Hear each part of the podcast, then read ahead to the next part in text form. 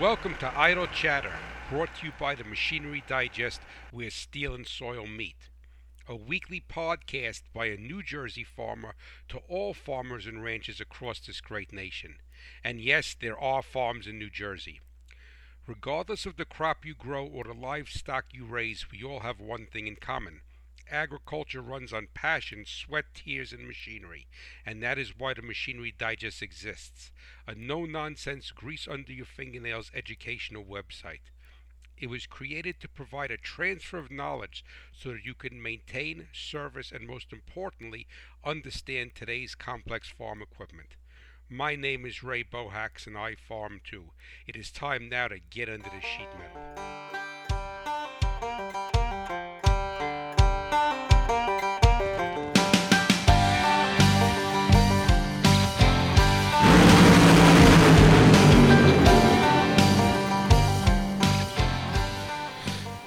Hello, my friends, and welcome back to Idle Chatter. I am your host, Ray Bohacz, the dryland farmer from Hackettstown, New Jersey, on Cat Swamp Road.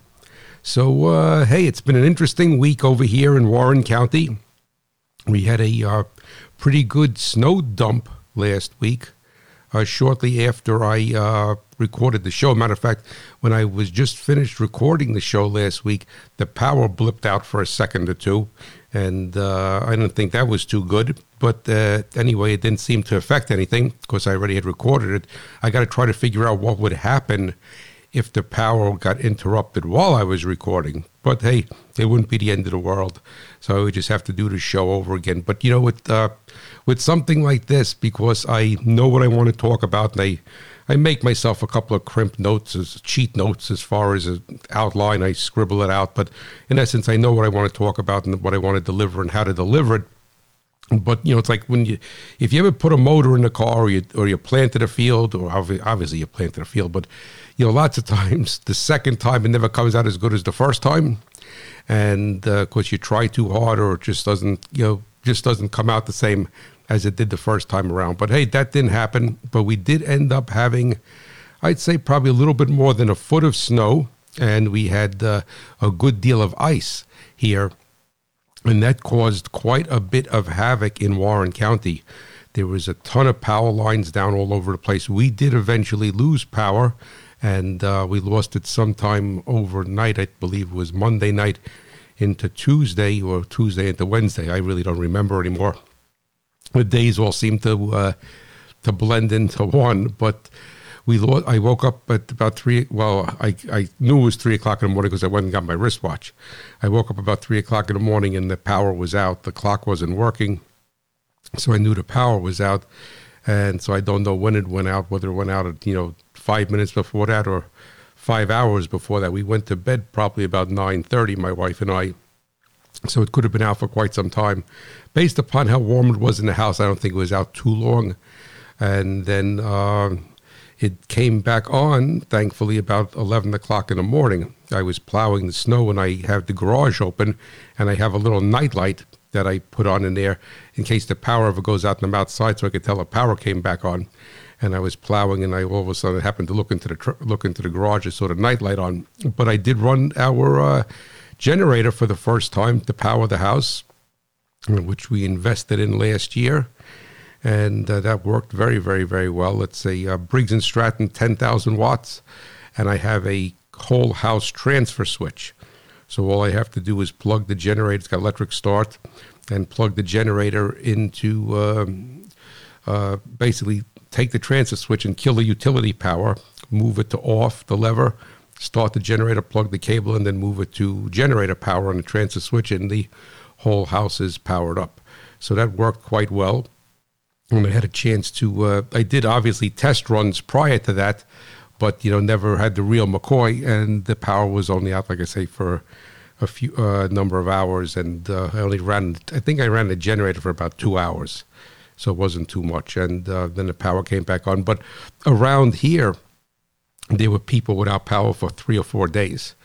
And actually, the one main road, Route 517, we were on Cat Swamp Road and 517, and 517 was actually closed for a couple of days because there were so many power lines down. So it was uh, kind of a little uh, a little bit of a, uh, a fiasco going on here.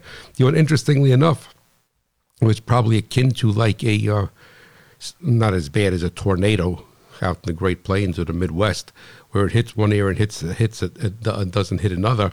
Is that we had about a foot of snow. About six or seven miles away, they had about four inches of snow, and but it wasn't really the snow that got everything. It was the, the ice. We probably had about an inch of ice. We had snow, ice, and then snow. So uh, hey, I got a chance to check that out, and it worked out very well, thank God. And we still have plenty of snow and ice on the ground.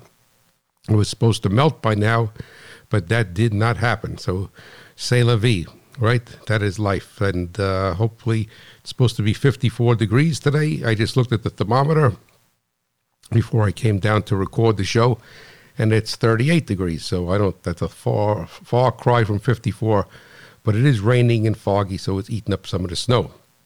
So, hopefully, uh, you guys have some better weather and then lose power out by you.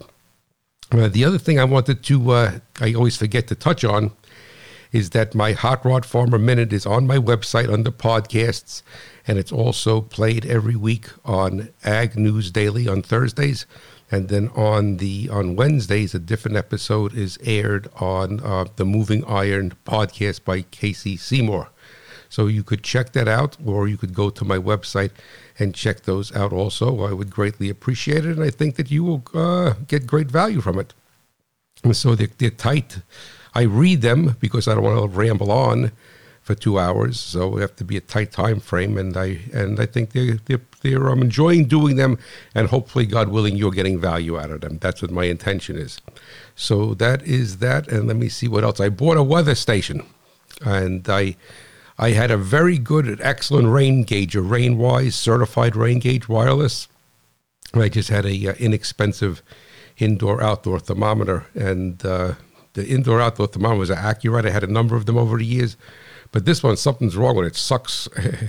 it sucks batteries. I mean, you can't go more than two weeks without killing all the batteries on it. So I um, invested in a, uh, a Davis Vantage Vue wireless weather station I'm very excited about it. I'm hoping for the snow to melt a little bit more so I could get the tripod stand out and then get that Vantage Vue set up and brought into the house and I could be a uh, have a lot more data for the farm here and just for living out in the country than I would with the rain gauge and the uh, cheapo thermometer. So hopefully maybe tomorrow or the next day uh, I can get that up and running if I could get the snow melted. But hey, We'll see what happens. It gets up when it gets up, right? But the other thing that I wanted to talk to you about is that I want to welcome you to this week's Bushels and Cents. And we did it last week for the first time.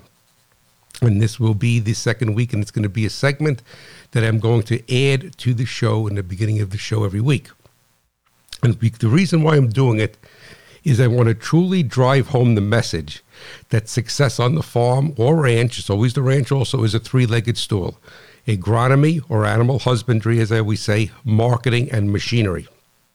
And I felt that the best way is to take real life scenarios and establish to you, my listeners, how a poor decision or inaccurate diagnosis of a machinery issue costs your operation money. And I as I said last week, and I'm always going to say, is that I want to close that gap as far as your machinery is concerned and close, metaphorically, close that farm shop door so those profits don't go flying out. But instead of referencing the the potential loss in dollars, I will make a reference to it also at corn at three dollars and fifty cents a bushel. And I know that you know everyone that's listening. We have a very eclectic audience uh, all around the world, all different crops. I know that everyone doesn't grow corn, so please, you know, convert the example to your current prices for the commodity crop you raise. So if you're an alfalfa guy, if you're a sugar beet guy, you you raise table grapes, you'll get the idea. I can't go through here and make uh, and make a reference to 500 different crops, but you understand what I'm talking about. And never forget Never forget, it's not what you make, but what you keep. So this week's bushels, bushels and cents, C E N T S, because it's bushels and money, right? And here we are. So you do not believe that it is necessary to use a lubricity additive with ultra low sulfur diesel fuel. At around 120,000 miles, your diesel pickup bucks once and suffers a loss of power, and the service engine soon light comes on, the dreaded SES light, right? The truck will not now the truck will not now not go above 20 miles per hour. You get it towed to the dealership, and they tell you that the common rail pump is shredded internally and put metal in all of the fuel injectors from a lack of lubricity. The repair bill is $8,000 or 2,856 bushels of $3.50 corn, all because you did not want to spend 5 cents per gallon to treat the fuel with an additive. Let this not be you. Alrighty, so uh, you know, chew on that. Think about that and see what. Uh, and and always when you look at anything on the farm, compare it to compare it to um, your crop. How much crop? I mean, if you had a combine and it was set wrong, and you were putting twenty eight hundred bushels of corn onto the ground as you were harvesting, you'd jump out of it and make make some sort of connection, all right, some sort of correction. But what I've seen though is that people in the farm shop think, well, that just happens, or oh, the pump goes bad, the thing blows up, this happens, the transmission goes. All right, and most of the time, those parts are not uh, are murdered; they do not die. So enough said. Now today's show, what I'm going to be talking about, excuse me, is the uh, the excuse me the lowly radiator cap and uh, you know not much thought is given to the radiator cap on uh, most equipment, and you could have a radiator cap today. Well, let's let's really its proper term is called the pressure cap, not the radiator cap, because many times today the system has what's called a surge tank or a, or a degas bottle, and that is the highest point in the in the in the cooling system, and that is where the cap would be for the fill point but we'll still call it a radiator cap, even though it may not physically be on the radiator.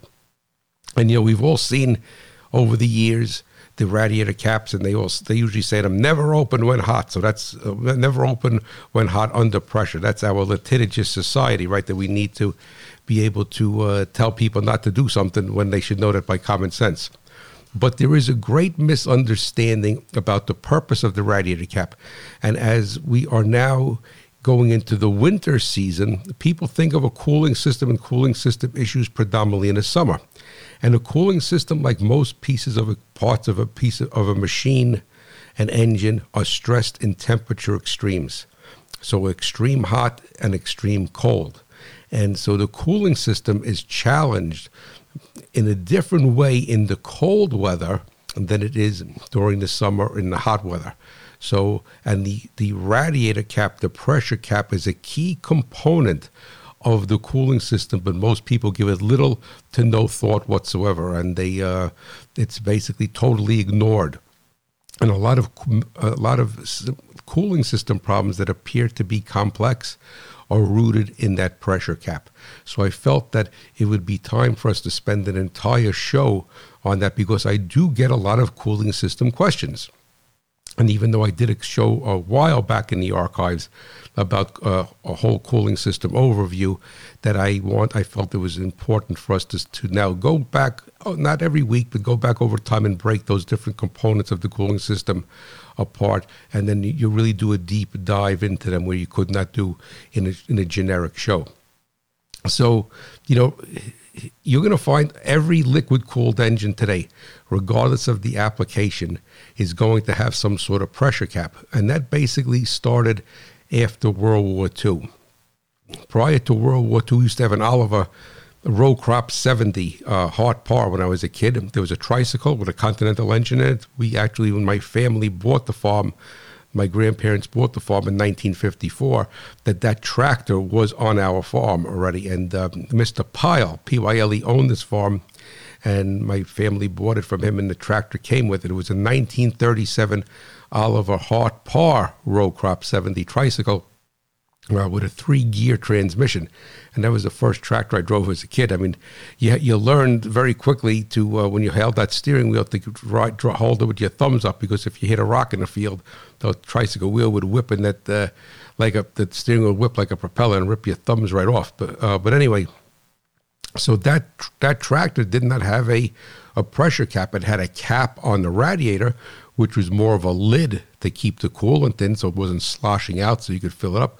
But it did not have any spring and a gasket and it. Had a gasket to stop it from leaking, but uh, it did not have any ways, means of building pressure. And we have to understand that a liquid, when it is heated, it expands, and when it and and and that is why there is a pressure cap because as the expansion comes, we have to be it, it has to be able to have a safety valve, and we're going to get into that a little bit I don't want to get ahead of my head, uh, ahead of my head, ahead of myself here with this. But there's two types of pressure in a cooling system, and you know, I, I want to make this simplistic. I don't want to get mired in physics, but there is a physics component to it, and I want to basically touch on it enough for you to understand. And as you know, as I go along with idle chatter and go along with my website and the Hot Rod Farmer Minute, I want to draw you to a higher level of understanding and a higher level of knowledge. So, lots of times I may discuss something or go to a level that is beyond what you truly need to understand, but will give you the foundation to be able to apply physics and theory and science to different things on the farm, your machinery, but but but other things also. So it's it's oh you know education is never lost but I also don't want to lose focus of the fact of the purpose of idle chatter is to make you more efficient in your farm shop and to bring a level of efficiency and reliability to your equipment so that you can have a greater level of profitability. All right, so the liquid in the cooling system is raised in pressure by expansion through heating, and that is called vapor pressure and via the resistance and flow through the engine cooling jackets, radiator, and water pump. So there's two components there that are actually raising the pressure in the system. It's the heating, it's the expansion of the coolant, the coolant through heating, so which is which would be identified as vapor pressure, and then there is the resistance of flow, which is hydraulic flow, which is like a hydraulic system or a garden hose. There's the resistance of flow through the cooling system. Now, if you look at an engine, the coolant goes through the cylinder head, goes through the block, water pump, heater, core, radiator, and it's making twists and turns. It's making right angles. There's frictional flow losses through the uh, the the engine because of the the castings. Uh, there's different size passages, so the so the coolant system pressure that is the, the the the pressure, the cumulative effect of the pressure, is from the expansion of the coolant from heating, but also the opposition to flow through the engine. So think of a garden hose, right? If you have a garden hose and you turn the hose on, you have no nozzle on it, then you have a lot of flow, but you have no pressure.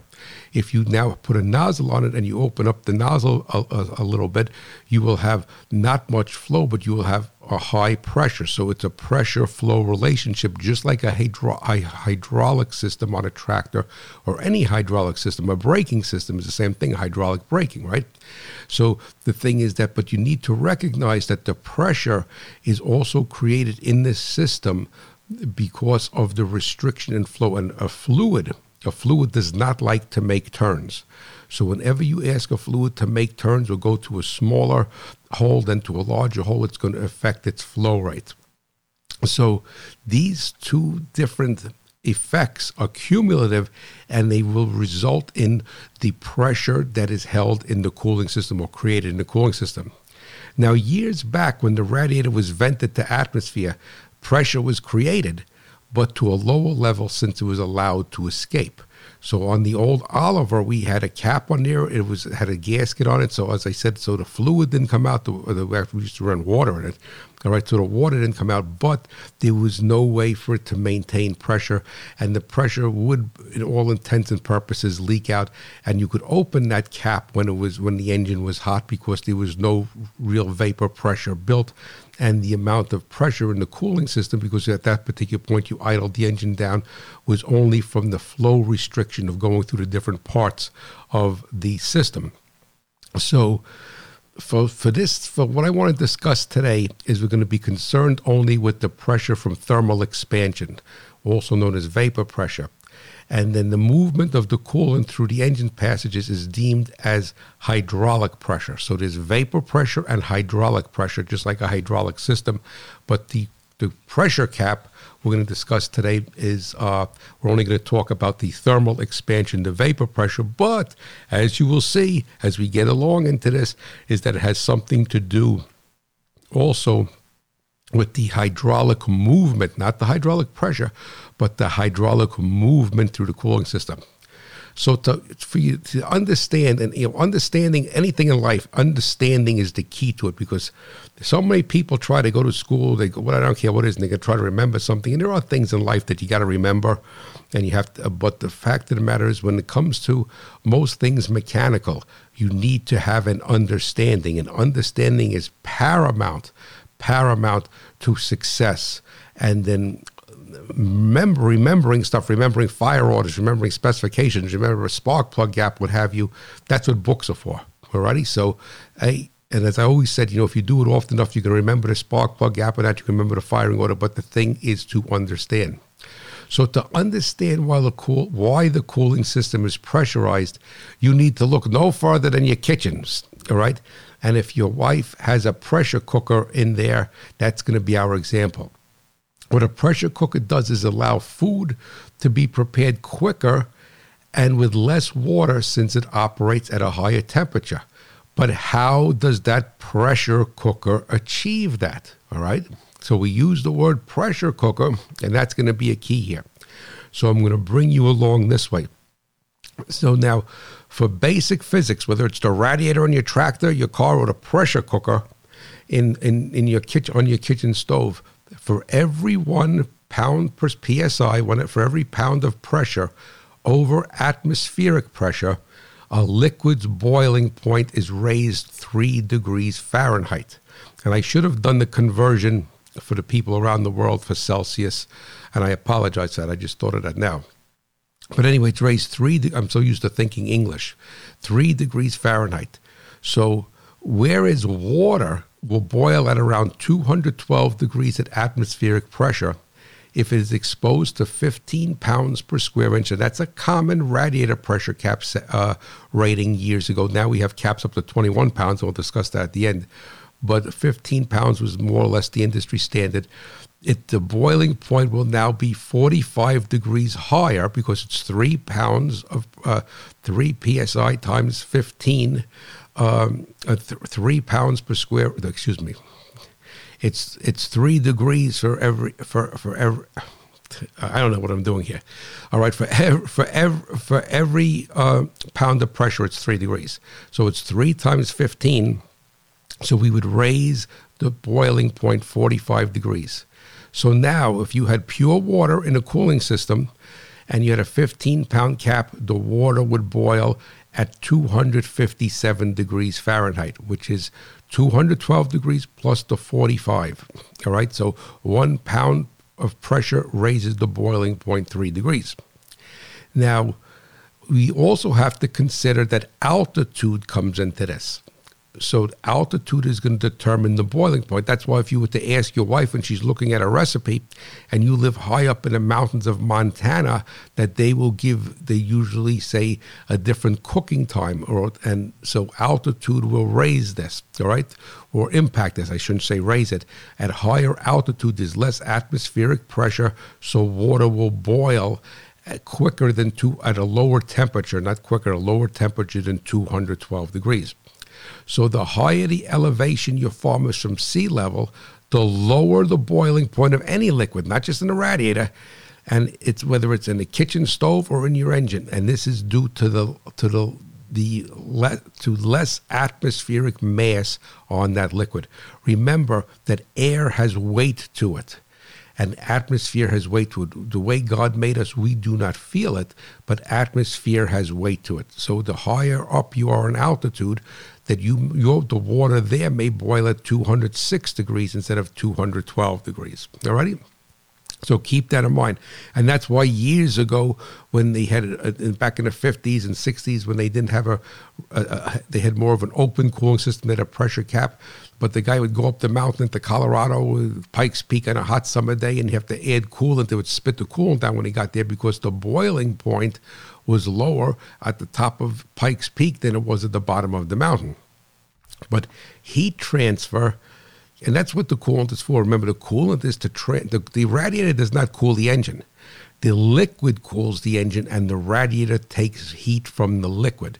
So heat transfer from an, from any engine to the liquid is based on a temperature differential. A higher boiling point allows more heat to be removed from the engine due to the larger spread, the differential between the ambient temperature and the coolant in the radiator. So just remember basic physics, we all know this hot goes to cold. So that the heat transfer, so the higher the, the higher the boiling point, the more heat that you could take out of the engine. And this is where people get confused because you want a coolant that boils at a higher temperature because the amount of heat transfer once it goes from a liquid to a gaseous state, it ramps down dramatically. All right. So, if you know, I always tell people, and I did a, podcast on this about opening the hood about about heat soak and the detriment of heat soak on engines and electronics. But you know, when you open the hood and expose a hot engine on a 90 degree day and do the same thing on a 30 degree day, in, in five or 10 minutes, the engine will be much colder, right? Empirically, we notice on the cold day than in a warmer one. So if you were to take an engine and let's say it's running at 220 degrees liquid temperature and, an, and you shut it off on a 90 degree day and you come back and measure the temperature of that engine, it's going to be hotter than if you had that 220 degree coolant, opened the hood, and came back in 10 minutes on a 30 degree day because hot goes to cold. So the amount of heat transfer is going to be linked to the temperature differential between the atmosphere and the liquid. All right. So as we said, you know, hot goes to cold, and as the, as it, as the as the atmosphere becomes becomes hotter, then there's less thermal transfer. So we have basically, in essence, what we have here is that we are using the pressure cap to raise the boiling point of the coolant. And if we raise the boiling point of the coolant, then what will happen is that we make it more of an effective medium because if we had pure water at 212 degrees, arguably inside the the cylinder head, it would turn to a vapor and it would no longer have any heat transfer. And what would happen is the temperature of the cylinder head casting would keep going up due to the combustion.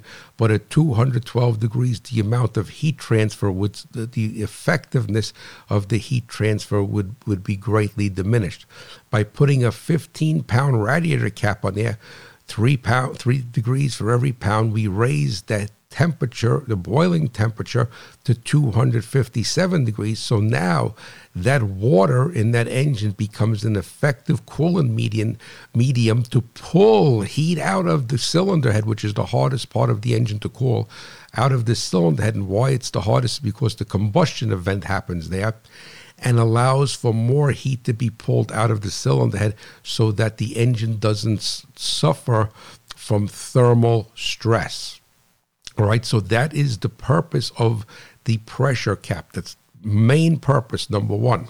But there is a second purpose to the pressure cap that we need to recognize. And the other purpose of a pressurized cooling system is to move the coolant through the cylinder head. Now, what is going to happen is that under high engine load, and a lot of people don't understand this because they don't see a change in the temperature gauge, but under high engine load, the coolant will actually boil at the contact point around the combustion chamber and become a vapor. And whether this is water, 50 50 uh, ethylene glycol, and water, 50 uh, 50 um, propylene glycol water, any type of coolant. At one particular point, it's going to reach its boiling point. The ideal is to push the boiling point up as far as possible so that you could remove more heat from the casting. But under load, the thermal load on an engine is is not is is transient. So in other words, so let's say you're pulling a load of grain to town in a semi and you're on you you you get nice flat land and you're going and you're going 65 miles per hour. And now you come to a long grade. Maybe it's 65 miles an hour to pull that load based upon the weight of the truck the rolling resistance the aerodynamic resistance the weight of the load.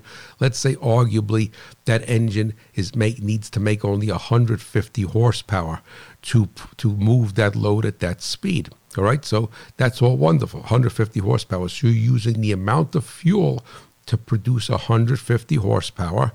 And then also the the remember what fuel what what happens inside an engine the combustion event actually is a chemical to mechanical energy exchange. So the burning of the fuel the combustion event takes chemical energy which is in the fuel. It's heat energy which we register as BTU it's a caloric a caloric value, British thermal units, and we take that and then it con- and it's converted to mechanical energy of driving the piston. So now you come and you're coming to this long grade.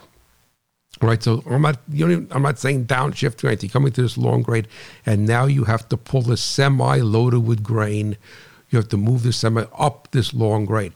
So now all of a sudden, this engine may, needs to make 350 horsepower to maintain a speed that you wanted with the semi go to maintain your speed 65 miles up this hill. So now the engine is using more fuel, and if it's using more fuel, it's going to have a hotter combustion event all right, now this is not to be confused so much with exhaust gas temperature because we're reading this in the cylinder. Because somebody could say, "Oh, yeah, hot rod farmer, I don't know what the hell he's talking about." Because I can watch my EGTs and they don't go up that much. They go up a little bit, they don't go up that much.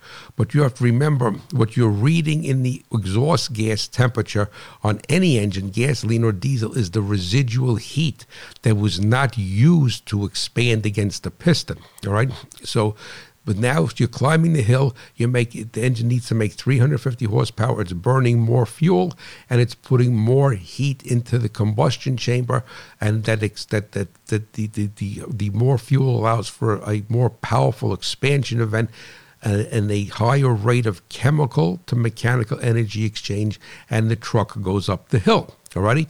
So when this is happening, when you're cruising down the road, flat uh, staying with our 150 horsepower, the cylinder head temperature, the surface temperature of the cylinder head is lower than would, would be when you're climbing the hill. So now the coolant that is going through what we call the water jacket in the cylinder head has a very easy task to be able to control that temperature and pull heat out of it because it's not it's acting like a sponge. Remember the coolant inside the water jacket is like a sponge, it's absorbing the heat. So now when you're climbing the hill, all right, this coolant needs to absorb more heat. But what, what will go on is that at one particular point, it will not be able to absorb any more heat because it's going to reach its vapor pressure, its boiling point, when it converts from a liquid to a gaseous state, and that's and and it expands. That's why it is called vapor pressure. Now, and you know, and this happens you know, at any time with any type of coolant, there is a vapor pressure. If you look at, uh, even if you look at pesticides and, and liquid fertilizers, they'll tell you a vapor pressure of that. All right. So now, when the coolant becomes a vapor, 90 97%, almost 100%, only 3% of its thermal transferability is lost. So only 3% is left. So when it becomes a vapor, 97% of its ability to take heat out of that cylinder head dis- disappears, gone, gone. It's like a it's it's, it's like, like like a hailstorm wiping your crop out. There's it's doing absolutely nothing. So the pressure created by the radiator cap, right, the pressure cap now forces the liquid and vapor to release from the cylinder head casting in the water jacket wall. It then recondenses and allows lower temperature liquid to come in contact with the surface of the cylinder head to cool it. And this goes on in the cylinder head with every liquid cooled engine, not just the diesel, anything, is that the, that the amount of temperature in the cylinder head is going to be intrinsically linked to the load on the engine, which is intrinsically linked to the amount of fuel that's burning. So when a liquid becomes a vapor, 97% of its thermal transfer is gone. So it's basically hardly doing anything. So what happens now is that you know remember years ago when we had carburetor cars, you get a hot day or something like that, and then the car would stall. People would say it was vapor lock. Well, what, it basically was, it was the gasoline. The gasoline was turning to a vapor and it was and it was not flowing through the line to the carburetor and the carburetor doesn't run on a vapor runs on liquid gasoline. So functions on liquid gasoline since they run. And so what will happen is that if you have a vapor bubble in the cylinder uh, in the cylinder which you would get at the boiling point the phase change of the of the of the coolant it has the very good possibility of it not wanting to move away. So it would be like an air bound hydraulic system.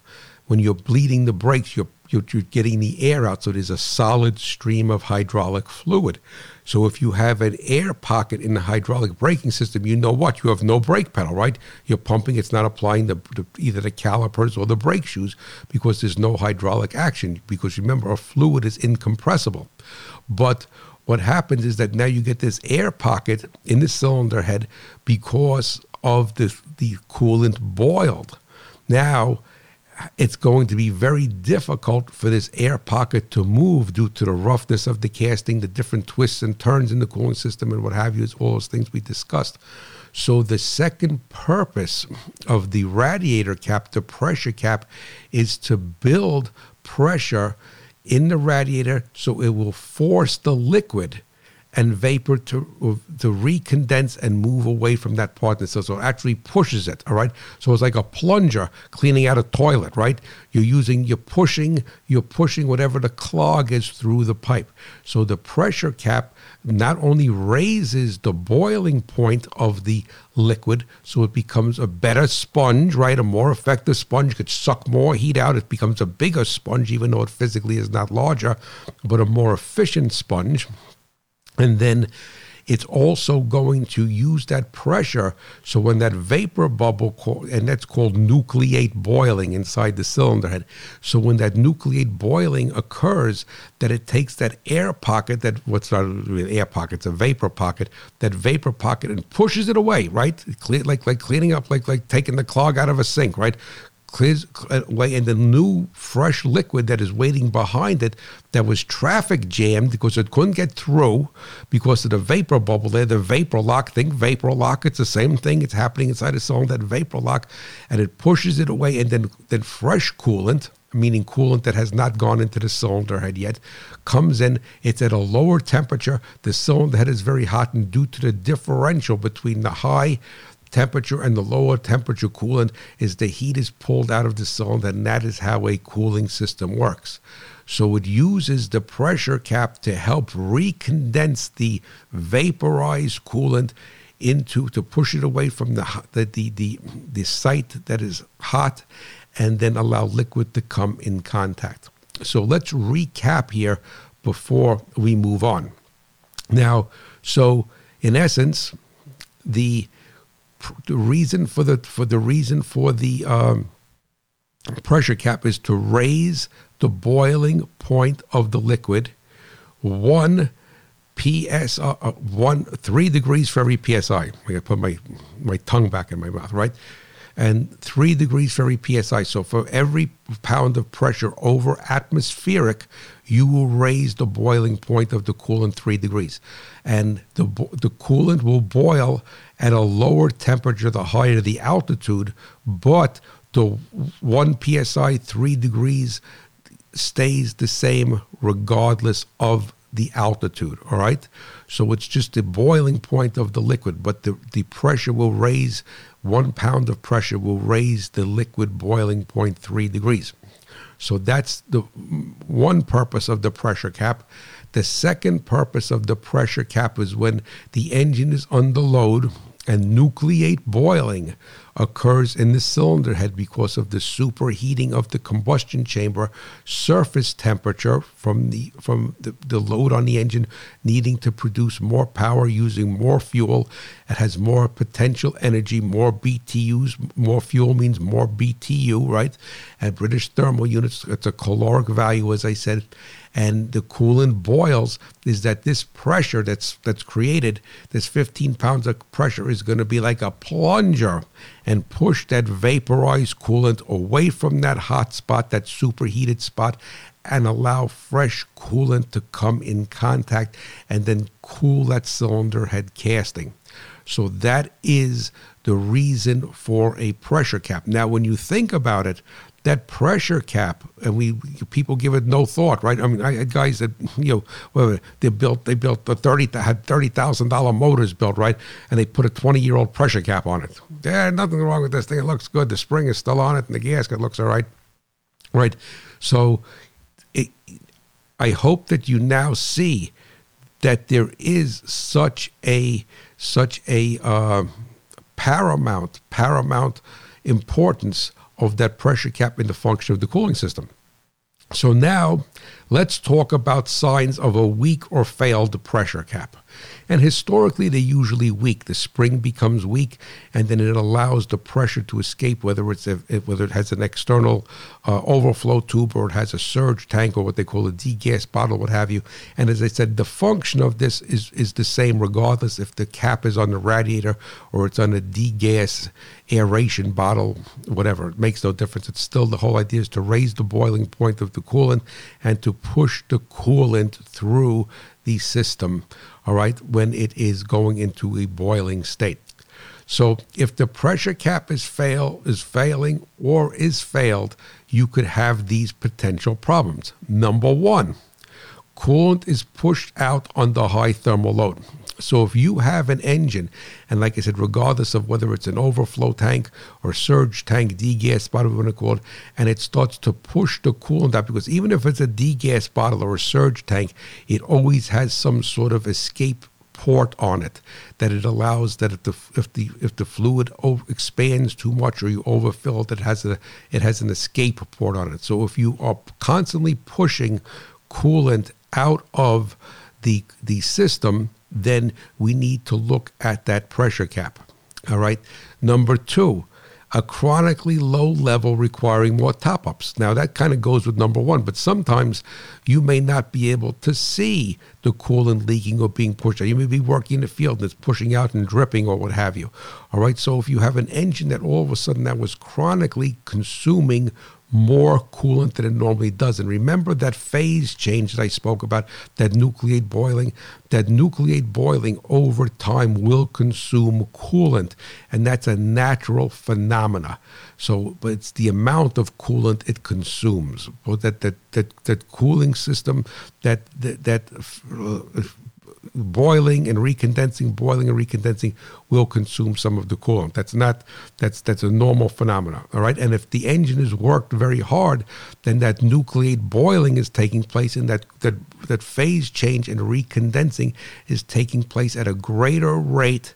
And then what will happen is that what will happen is that you will use boil off more coolant. So that, that's natural. Number three, a collapsing or partially collapsing lower radiator hose, which results in higher engine operating temperatures.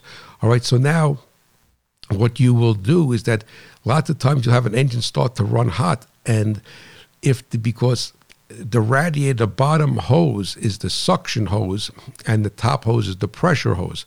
So the bottom hose is the suction hose. So if you don't have maintain enough pressure and that's why lots of those hoses have a spring in them. Not all of them have a spring in them but lots of them have a spring in them to stop them from collapsing all right? And when when the suction side of the pump is high so it's guys creating a lot of suction. But if you have a radiator cap that is not building sufficient pressure then that engine may very well, depending upon the hydraulic layout of it, may very well have a propensity to start to suck that radiator or hose closed on the bottom. And now, usually that happens at higher RPM. So you could have an engine, whether it's in a tractor, whether it's in a truck, whether it's a car, and you're going at lower RPM, the cooling system is working fine. And now all of a sudden you're putting more load on it and raising the RPM or pulling down a gear.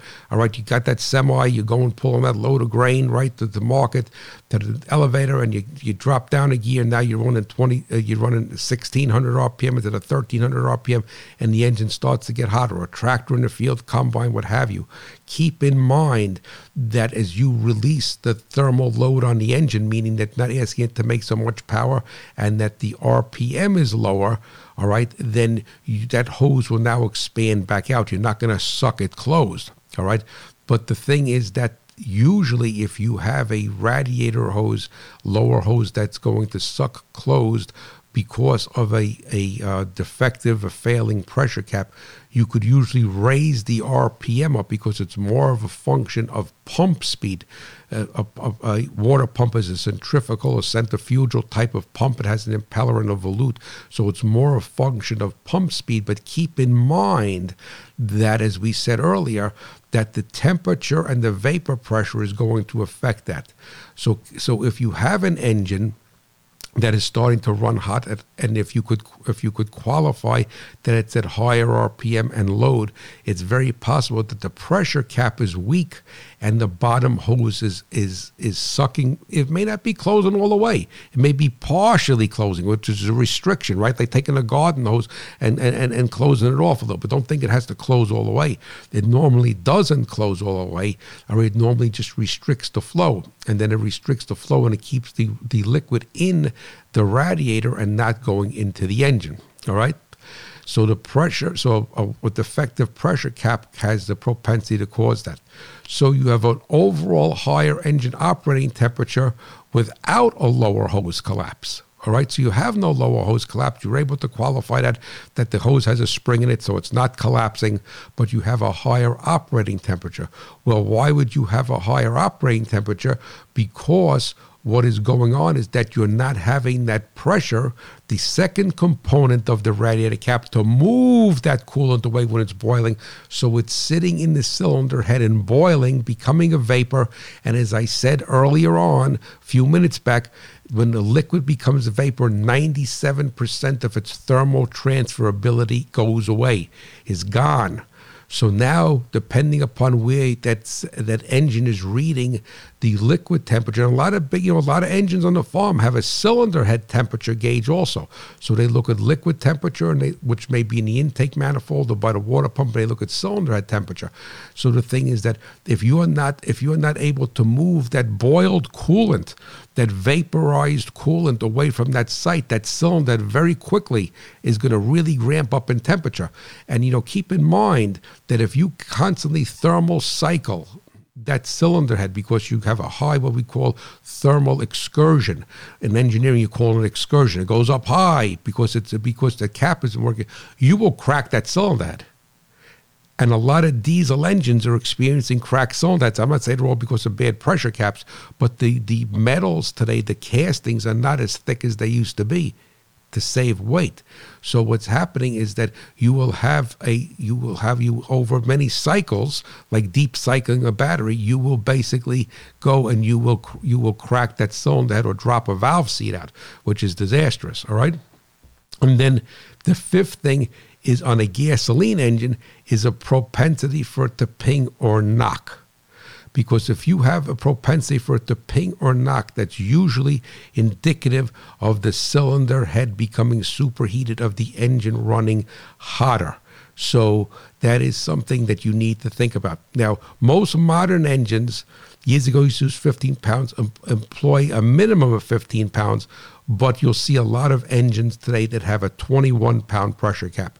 And it's for all the reasons that I said that they want to have a higher boiling point so they could pull more heat out, make the cooling system more effective. All right.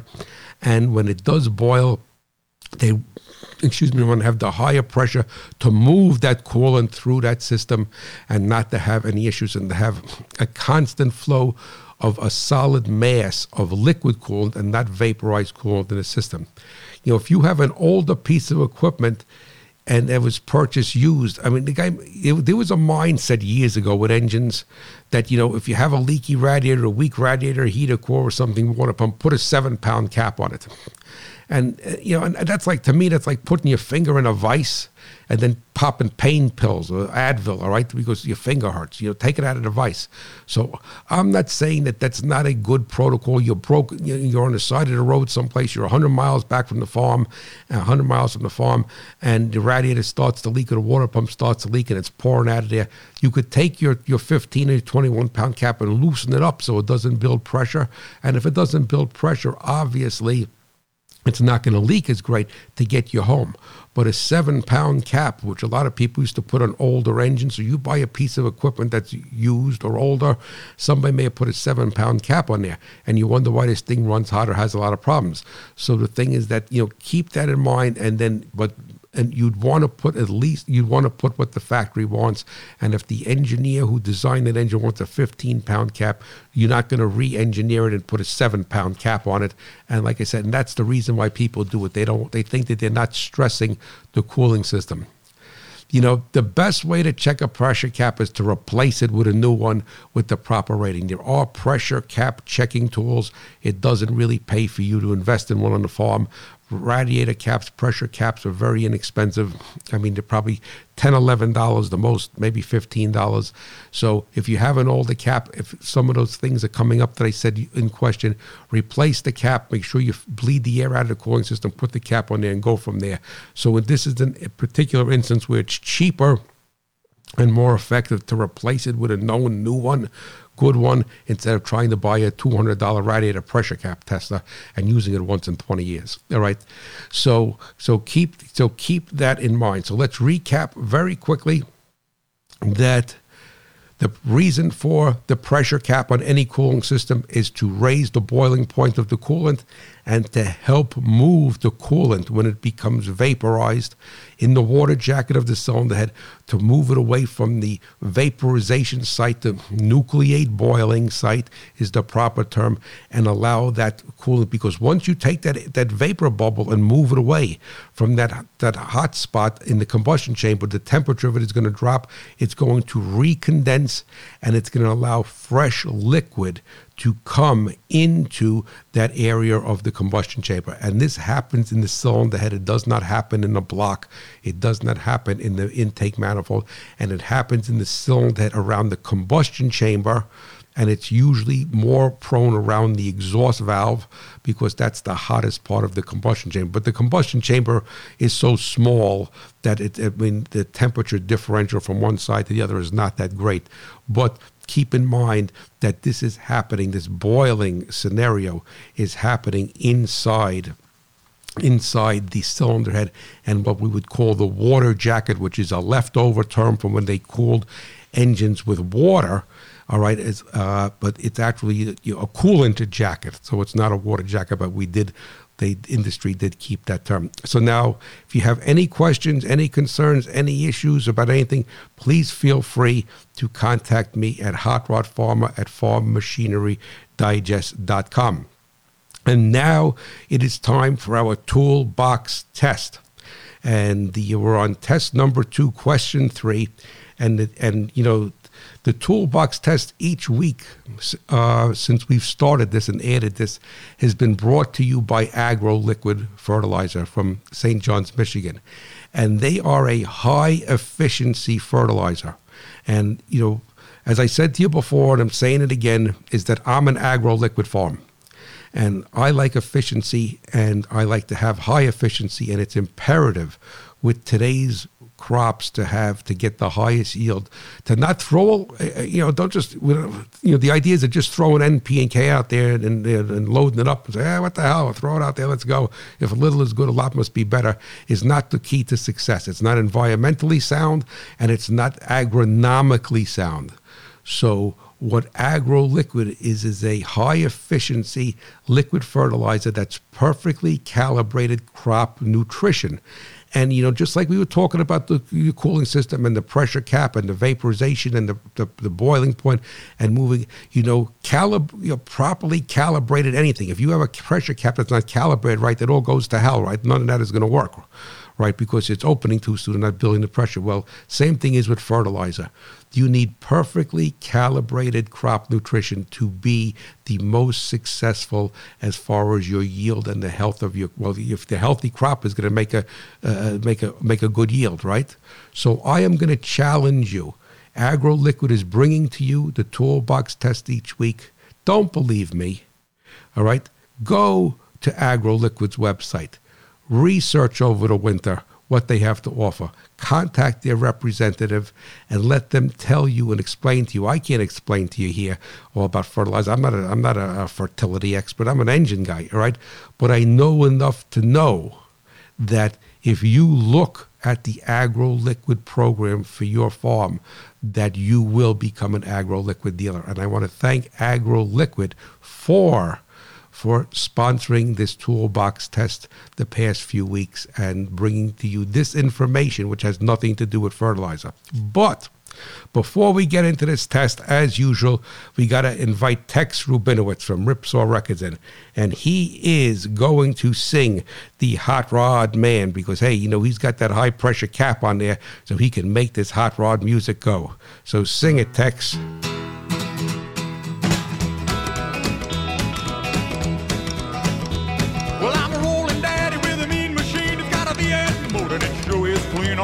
Rod man. Yeah, I'm a hot rod man. Look out, little mama, gonna get you if I.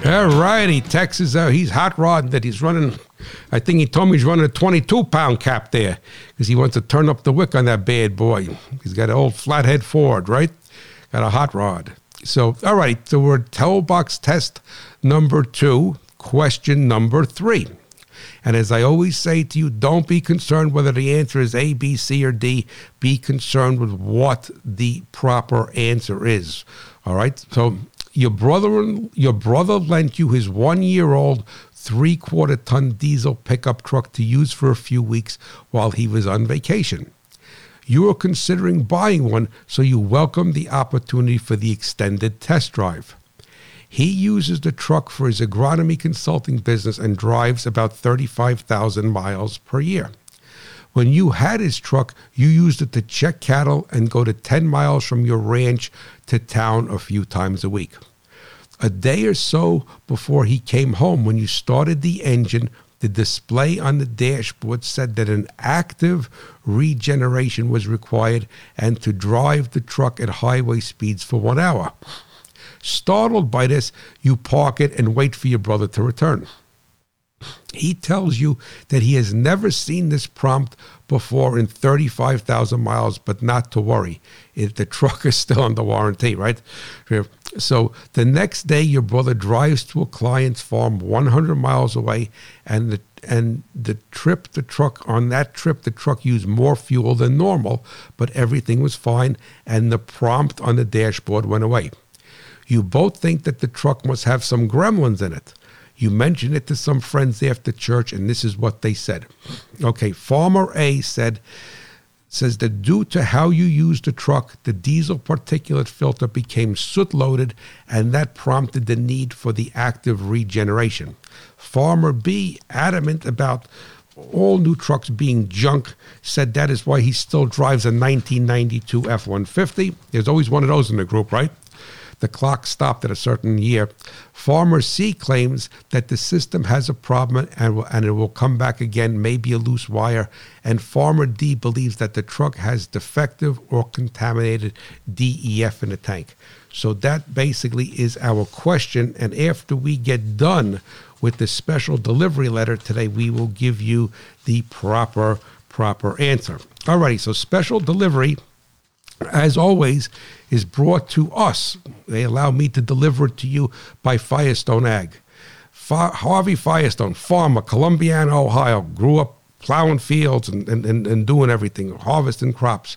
So he was a fourth generation fa- farmer, and Harvey dreamt of putting rubber tires on farm tractors because he knew what value it brought to cars and his innovative mindset is the core of Firestone Ag today and lives on with their 23 degree tread bar design tire, the AD2 technology, the IF and VF tires, and now the Firestone of replacement tracks. The soil is the lifeblood of your farm. Trust it only to Firestone. All right, so now we're going to have our letter here. And our letter is from Ralph Hartwig in South Carolina. And he writes My older Massey Ferguson tractor with a Perkins diesel started to run rough and misfire and had a lack of power. I checked the fuel system and turbo and eventually ended up taking the valve cover off to check the valves. I noticed that one exhaust valve was very tight and hanging open. I set the lash on it and the engine runs fine now. Should I be concerned? Well, yes, you should be concerned, uh, Mr. Hartwig, because that is what is called valve seat recession. And the valve is actually starting to pull through the cylinder head. Now it's actually eroding and eating the seat away. Now, why is it eating the seat away?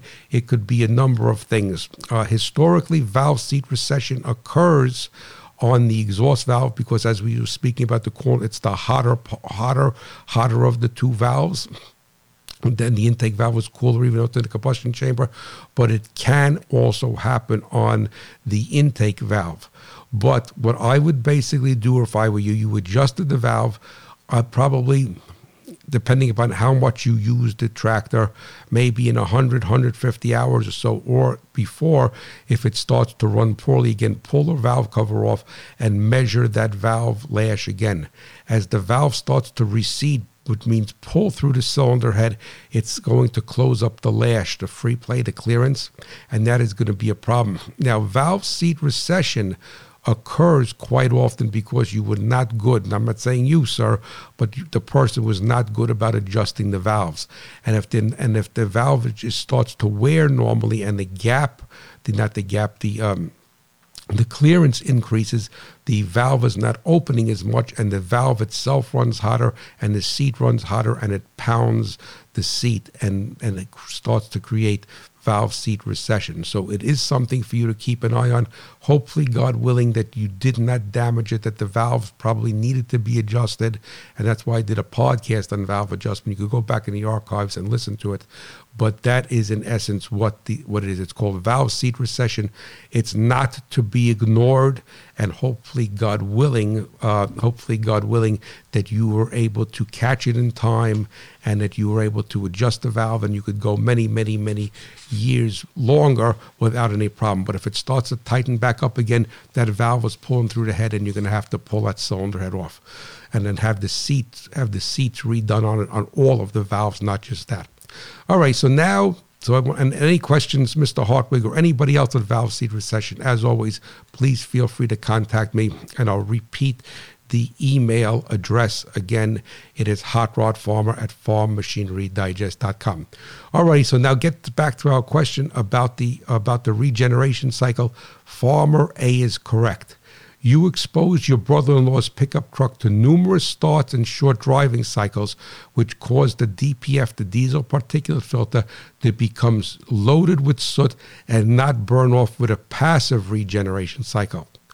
And then, so a passive cycle. So when your brother took the truck back and he went on the road, it was an active cycle. The system saw that he was driving long enough at highway speeds. And why the engine used more fuel is that during regen, it has to put fuel into the DPF, or actually puts it into the SC, uh, into the uh, diesel uh, oxidation catalyst to make heat to burn off the DPF. All right, what a passive cycle is that the way you're driving the vehicle, there's enough heat generated without additional fuel being introduced for it to cre- have enough heat to, for it to get at least five to 600 degrees in there. People argue about the number to turn the soot to ash. And that's what the regen cycle does is turns the soot to ash. So that basically is our, uh, our answer. And kudos to all of you who got it right. And if you didn't get it right, that's fine also, because now you know the answer, and that is what it's all about. So listen, thank you so much for listening. Thanks so much for uh, for being a hot rod farmer. And I just and I want you to always know, and I always close this way, that a hot rod farmer, I'm pulling for you, the American farmer and rancher, and my beloved, beloved America. So you have a great day.